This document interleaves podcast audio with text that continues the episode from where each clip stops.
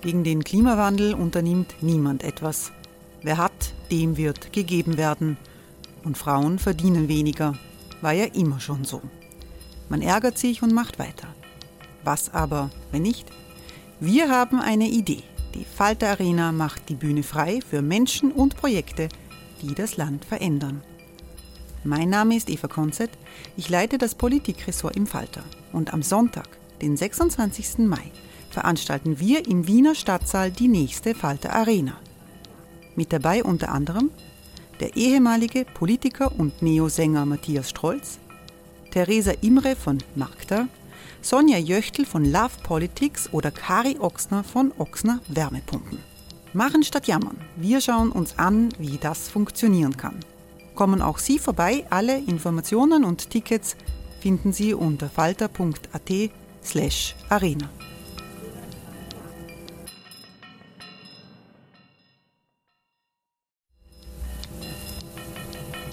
Falter-Podcasts werden durch Werbung unterstützt. Das hilft bei der Finanzierung unseres journalistischen Angebots.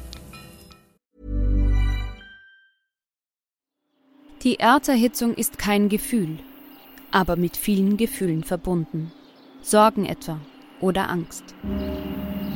Eine Veranstaltung gegen diese Ohnmacht ist Tipping Time, eine Klimakonferenz der Zivilgesellschaft.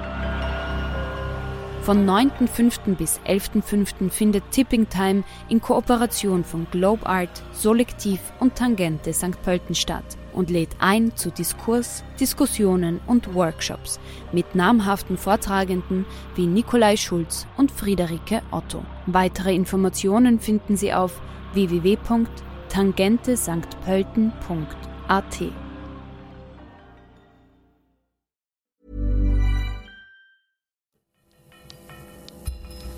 Falter Radio, der Podcast mit Raimund Löw. Sehr herzlich willkommen, meine Damen und Herren, im Falter Radio. Achille Mbembe ist einer der führenden Intellektuellen Afrikas. Mbembe kommt aus Kamerun und er lehrt an der südafrikanischen Witwaters Universität in Johannesburg. Er hat sich als Philosoph mit den Klischees über Afrika beschäftigt, die seiner Meinung nach viel mehr mit europäischen Ängsten zu tun haben als mit der afrikanischen Wirklichkeit. Mbembe analysiert den Zusammenhang zwischen der Entstehung des globalen Kapitalismus mit dem Sklavenhandel.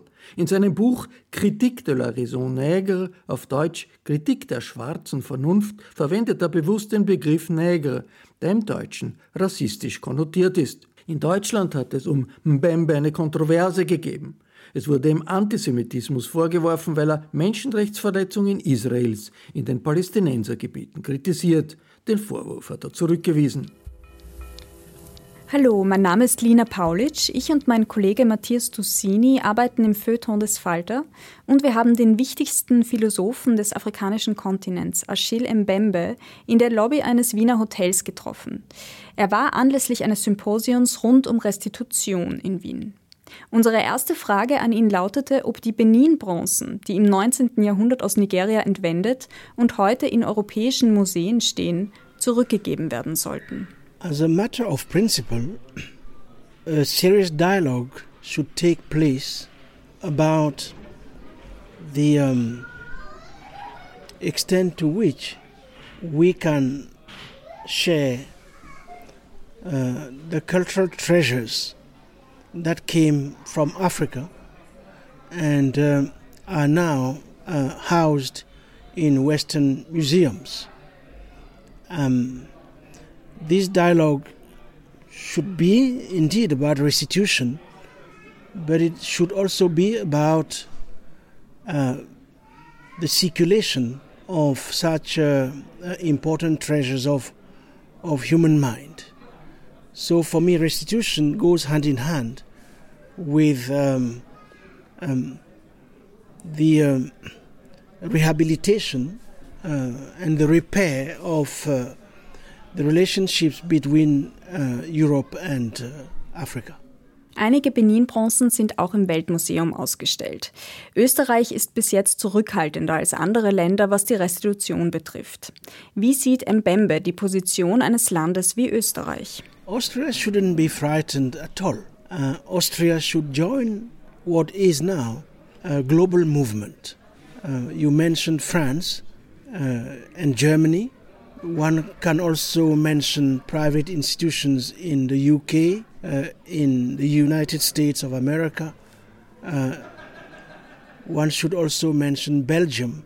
So it's a, it's a global uh, movement, and and Austria should join it because Austria has everything to to gain in uh, engaging in these new uh, relational ethics we are all trying to establish between Africa and, and Europe. Heimische Politiker argumentieren, dass Österreich niemals ein Kolonialstaat gewesen sei und demnach keine Verantwortung für die kolonialen Verbrechen trage. Wir fragen daher, ob Österreich also mit Kolonialismus nichts zu tun hätte. Austria has to answer that question herself.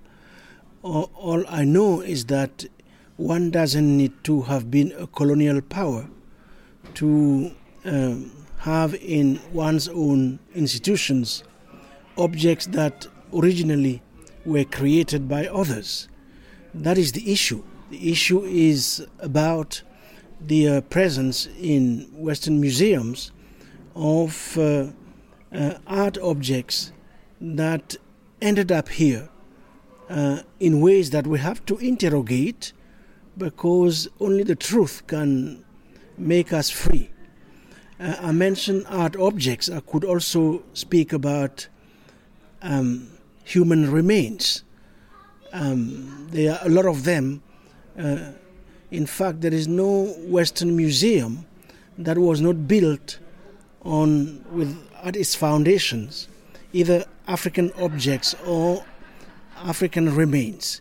So uh, what we are saying is that we the time has come to talk about this uh, and uh, to find ways in which we can share uh, in Austria and in Africa the uh, beauty of, uh, of those human creations. Restitution ist für Mbembe Teil eines größeren Projekts, nämlich der Entkolonisierung. Was bedeutet das genau als Aufgabe für die ehemaligen Kolonialstaaten, also den Westen? It's a huge program. Uh, the decolonization project is is uh, a vast program, uh, which comes, uh, as I was saying, uh, first of all with trying to establish uh, the truth of what happened, um, because a lot of conflicts we we see today originate either from ignorance or from the um, the refusal to to know and to understand and to recognize uh, what was done. And once that has been recognized, uh, it has to be to be repaired. Uh, that's the um, the model. In any case, we see in places such as South Africa. Uh, what happened in South Africa in the aftermath of apartheid was the um, the willingness to to recognize what happened and the willingness to look into uh, the ways in which it hurt more than just the oppressed. It also destroyed the oppressor. Uh, and to reestablish a form of mutuality and reciprocity that allows for new beginnings. Because that's what we need, especially right now, in view of the uh, huge common dilemmas we are facing the ecological crisis, the wars going on just at your door here. And restitution is part of the uh, call for justice that should accompany precisely that uh, repairing of, of our planet. That's how I see it in any case. Der Klimawandel zeigt sich in Afrika noch unmittelbarer als in Europa, mit Dürre, Hungertoten und immer größer werdenden Wüstenzonen. Auch in Mbembes Denken spielt der Klimawandel eine immer größere Rolle. It is a huge problem because in fact our responsibility in in the destruction of the biosphere is minimal. So there is a fun, fundamental injustice that is built in the redistribution of in the caring of the burden that is needed if we have to repair a damaged earth. Um, and that question of uh, repair, I'm not talking about reparations, talking of repair, uh, plays a very important role in my own my own work. Uh, in fact, I have a new book called "The Earthly Community," which just uh, came out a few weeks ago, which is precisely focused on on the necessity to to share the planet, to repair it, as a precondition for its durability. Uh, and, and, what we are talking about when we speak about re- uh, restitution, I think it's part of that. It's part of the creation of a new ecology of relations so as to allow humanity to live side by side with the rest of the living, all living beings and all living things, uh, and change that paradigm. Wenn das ökologische System zusammenbricht, fragen wir uns, was das mit der kolonialen Vergangenheit zu tun hat. Oh, colonialism was, as we all know, um, an aggression not only against people, against their bodies, but also and more fundamentally against their habitats and their milieus and their ways of being. Uh, when under colonialism in Africa, for instance, cotton was introduced as a, a, a key uh, product to be cultivated, it was cultivated at the expense of uh, uh other uh, staples people used to use uh, and eat. Um, it destroyed lots of soils. Today, when you go to Mali, Senegal, Chad, the soils have been depleted. Uh, their capacity to sustain life have been uh, that capacity has been diminished. Um, uh, the soils have been eroded as a result, precisely of the cultivation of staples such as cotton, peanuts, uh, and so forth and so on. And when we add to that what is being done to forests, and then we can see uh, how, in fact, uh, colonialism was uh, a threat, first of all, against, against nature. Welche Verantwortung tragen also Industriestaaten, um die Folgen des Klimawandels dort abzufedern, wo sie sich als erstes zeigen? First of all, as I have been saying from the beginning, there is a duty, obligation for truth. because the the the biggest problem the west if we can use such a broad category. Um, generally faces in terms of its relationship with the non-west the others is the recognition of truth. The west has a lot of difficulty admitting the truth. So for me the politics of truth it all starts there. Because if you do not recognize the truth, you don't feel responsible. Neben der historischen Bewusstwerdung fragen wir den Philosophen nach faktisch-politischen Aufgaben der ehemaligen Kolonialstaaten. Braucht es finanzielle Unterstützung bei der Bekämpfung des Klimawandels? Braucht es Entwicklungshilfe? We don't need help. What we need are the conditions that allow people to take care of themselves. And those conditions are many. Some of them are political. We need political systems that allow for freedom, for people to take charge of themselves, to protect their means of existence. So, help is not at all a starting point for the types of discussions we dialogue we want to, to, to, to, to initiate with with Europe or with China. Wir wollen wissen, ob Mbembe das ganze Konzept westlicher Entwicklungshilfe für falsch hält. It's, it's a wrong concept. I mean, if it worked, we would know by now. It has been going on for 60 years. It hasn't really uh, made any, any difference. Nun wechseln wir das Thema. Jetzt geht es um eine Frage, die uns auch als Journalisten beschäftigt. Mbembe verwendet häufig das Wort Negre, das im Deutschen verpönt ist. Warum macht er das? Negre has at least three meanings. First of all, it refers, of course, to black people, uh, in the sense that uh, in the Western imagination, in, in, in those centuries, especially from the 15th, 16th, and 17th century, uh, uh, these were people who, whose humanity was denied. So, in that sense, it's a very aggressive term uh, that refers to the objectification of human beings who have been uh, relegated to a state of abjection, uh, if, if you want. And yet, in the beginning of the 20th century, with the emergence of the so called negritude movement, the term is recovered, rehabilitated, and it refers from that moment on to um, the um, uh, element of, of glory and recognition of ancient African civilizations which existed uh, and created uh, absolutely powerful works of art uh, and works of the mind. So, so there's a shift that happens at that moment on.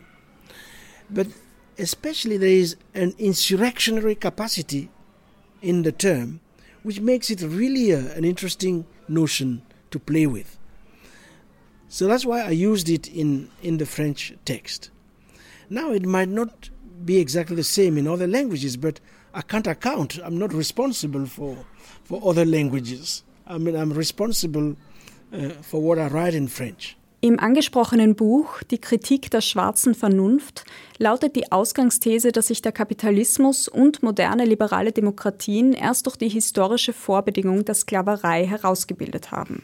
But that's a, a historical truth. I mean, um, um, the the the first the first modern form of globalization uh, emerges in the context of the slave trade. Uh, it begins, first of all, with the so called discovery, but in fact, the conquest of the Americas um, after the circumnavigation undertaken by Christophe Colomb and, and, and the others. Therefore, the, uh, the uh, introduction of a vast plantation system in the United States in a context in which there is a huge need for labor, labor that is uh, taken away from the continent, cultivating all these tropical products, cotton, sugar, which are then sold in, in Europe. Uh, and then, with the product of all of that, Europe buys more slaves, and you have this triangular trade, which is the first instantiation of historical globalization. It begins in the uh, 16th century, and it goes on at least until the abolition of the slave trade in the 19th century. So uh, that's what many historians have called the first capitalism, which is then followed up. In fact, it's during that time that some of the modern forms of capitalism are tried out. Auch das Christentum wird in der Kritik der schwarzen Vernunft zum Thema gemacht. Mbembe ging selbst auf eine katholische Schule. Im Buch beschreibt er das Christentum als Illusion, die eine emanzipatorische Wirkung entfaltet hat. Es hat in Afrika eine lange Tradition. The, the Christian Church did develop in Africa to some instance before developing in Europe, in North Africa. You see, we have this long tradition of, I mean, big theologians. St. Augustine, for instance, he was an African. So, so it's not true that Christianity came from outside. It was developed first of all in that area. That's the first historical epoch of, if you want, Christianization. Then uh, the Church of North Africa disappeared for, I mean, collapsed with the collapse of the Roman Empire and the rest. And the advent of Islam 7th century onwards. And then there's a second phase of the uh, evangelization of Africa, which starts in the 15th century with the Portuguese in the Kingdom of the Congo. So it's a much more complex history than we, we believe. So now, of course, Christianity has played a very big role in the African continent. Um, uh, it has also been subjected to big transformations uh, in the sense that uh, prophets and uh, uh, bishops and theologians have emerged who have been keen to adapt it to African culture. So the continent has that capacity to to to to turn things it takes from outside into its own things, and that capacity for for adaptation, for creolization, uh, if you want. Mbembe wird häufig als postkolonialer Denker bezeichnet. Wir wollen wissen, ob er mit diesem Label einverstanden ist. You see, people people don't read well. I mean, when when you write books, part of what you realize is that people don't read properly. So they th- think I'm a post-colonial theorist. I've never been a post-colonial theorist. I wrote a book called On the Post-Colony, which is not at all the same thing as post-colonial. Post-colonialism, that's uh, Edward Said, that uh, uh, Gayatri Spivak, uh, um, that's Homi Bhabha, and, and, all of them. I'm not at all.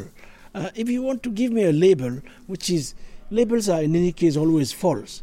Uh, I'm, uh, uh, I'm not a post-colonial theorist at all.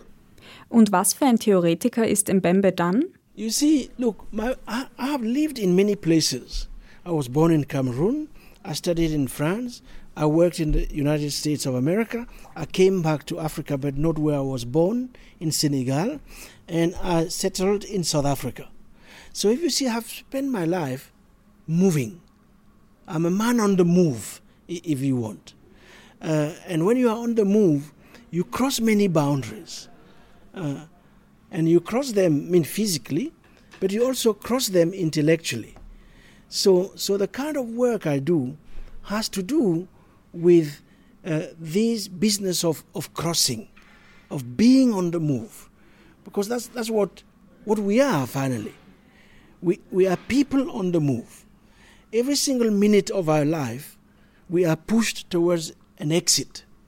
We don't we are like, we are like rivers we flow in one direction, we don't go back until we exit the, the stage and others come after us. So I'm more interested in that than in labels, which mean nothing. Wir wechseln das Thema und wollen wissen, ob Mbembe bereits die Documenta in Kassel besucht hat. No, I haven't been to Germany. Uh. Wir haben diese Frage gestellt, weil es auf der Documenta einen Antisemitismus-Skandal gegeben hat. Und der Name Mbembe fällt oft, wenn es um Postkolonialismus und Antisemitismus geht. Deutsche Zeitungen haben ihm vorgeworfen, Ressentiments gegen Israel zu haben. Auf diese Frage antwortet er ausweichend. No, I have to tell you, I have been really busy, uh, and I'm serious. I've been busy uh, because I've been deeply involved with uh, President Macron in uh, thinking about how we could transform uh, the relations between France and Africa, and by extension, Europe and Africa. So, for instance, I spent almost a year uh, writing a report for him on how this could be done interviewing uh, lots of people, organizing public workshops in 12 African countries, during which we had about 5,000 people participating, giving ideas. I wrote the report with 13 recommendations, which I, I submitted to him. And after that, we have been busy implementing some of those recommendations. For instance, uh, on October 6th, we will launch the um, Innovation and Democracy Foundation. It was the first recommendation I gave him. We have been busy setting up the Maison des Mondes Africains, which is the House of African Worlds, a big, important cultural uh, establishment in Paris, which will be built during uh, the next uh, few years, uh, to highlight African cultural creativity.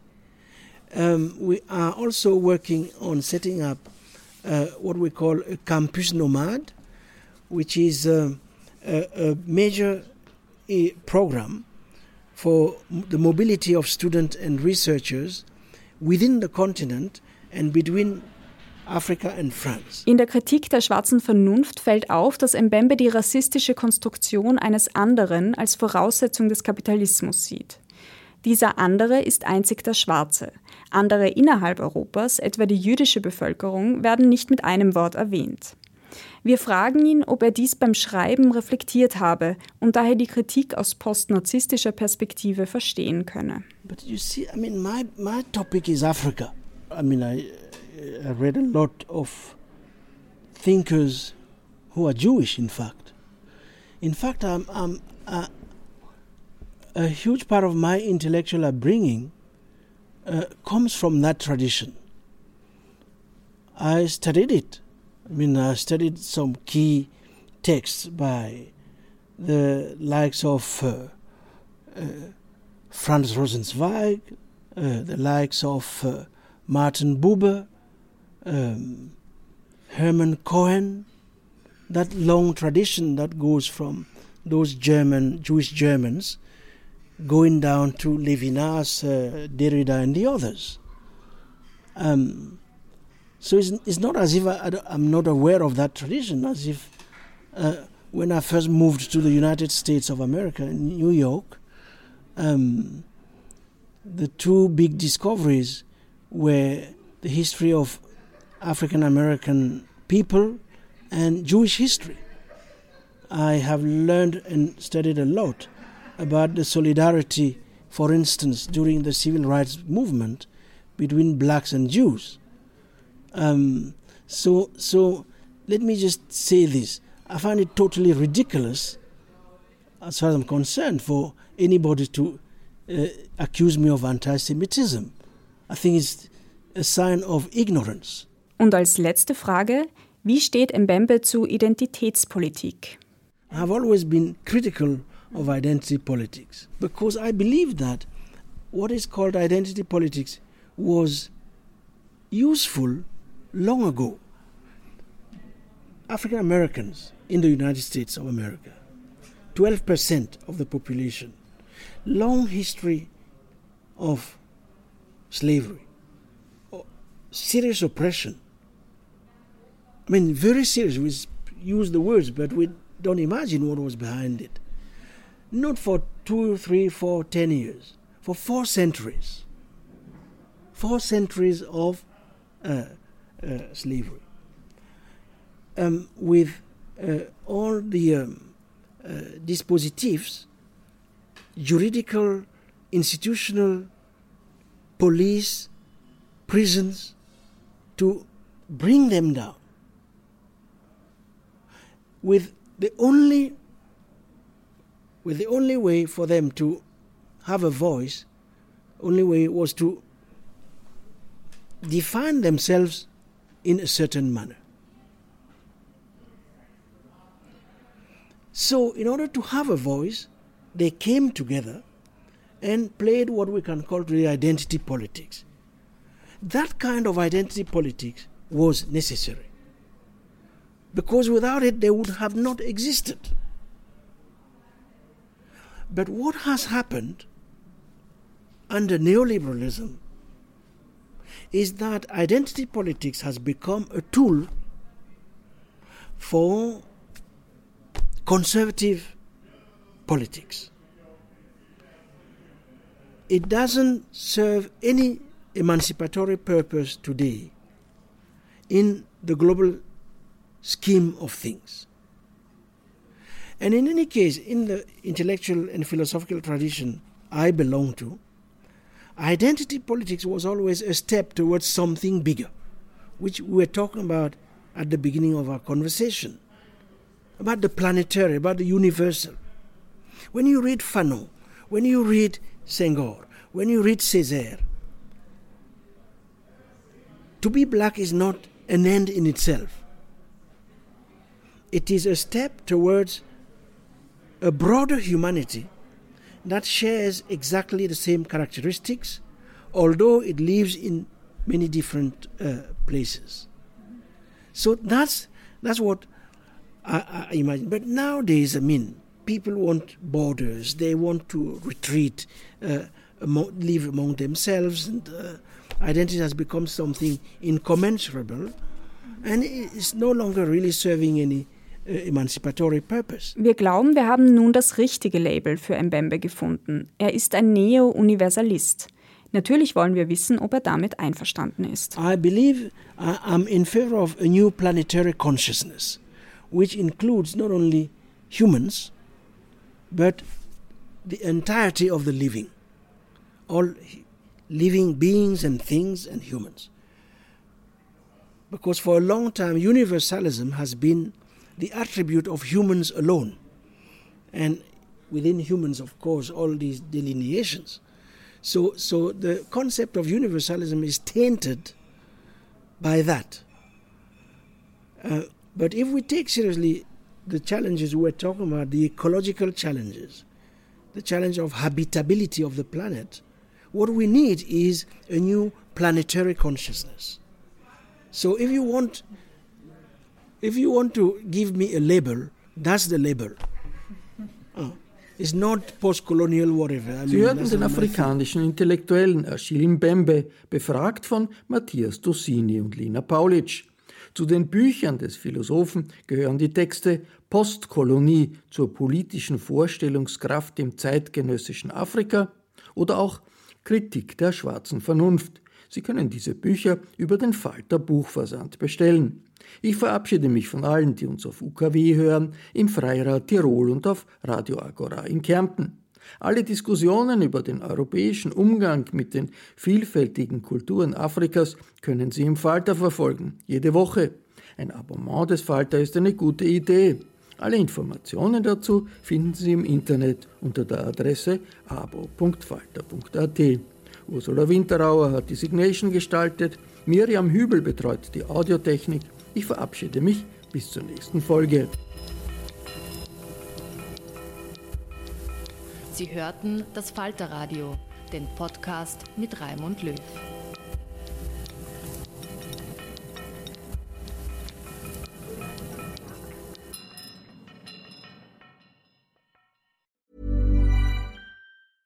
Cool fact a crocodile can't stick out its tongue. Also, you can get health insurance for a month or just under a year in some states. United Healthcare short term insurance plans, underwritten by Golden Rule Insurance Company, offer flexible, budget friendly coverage for you. Learn more at uhone.com. Hey, it's Paige DeSorbo from Giggly Squad. High quality fashion without the price tag? Say hello to Quince. I'm snagging high end essentials like cozy cashmere sweaters, sleek leather jackets, fine jewelry, and so much more. With Quince being 50 to 80% less than similar brands. And they partner with factories that prioritize safe, ethical, and responsible manufacturing. I love that. Luxury quality within reach. Go to quince.com slash style to get free shipping and 365 day returns on your next order. Quince.com slash style.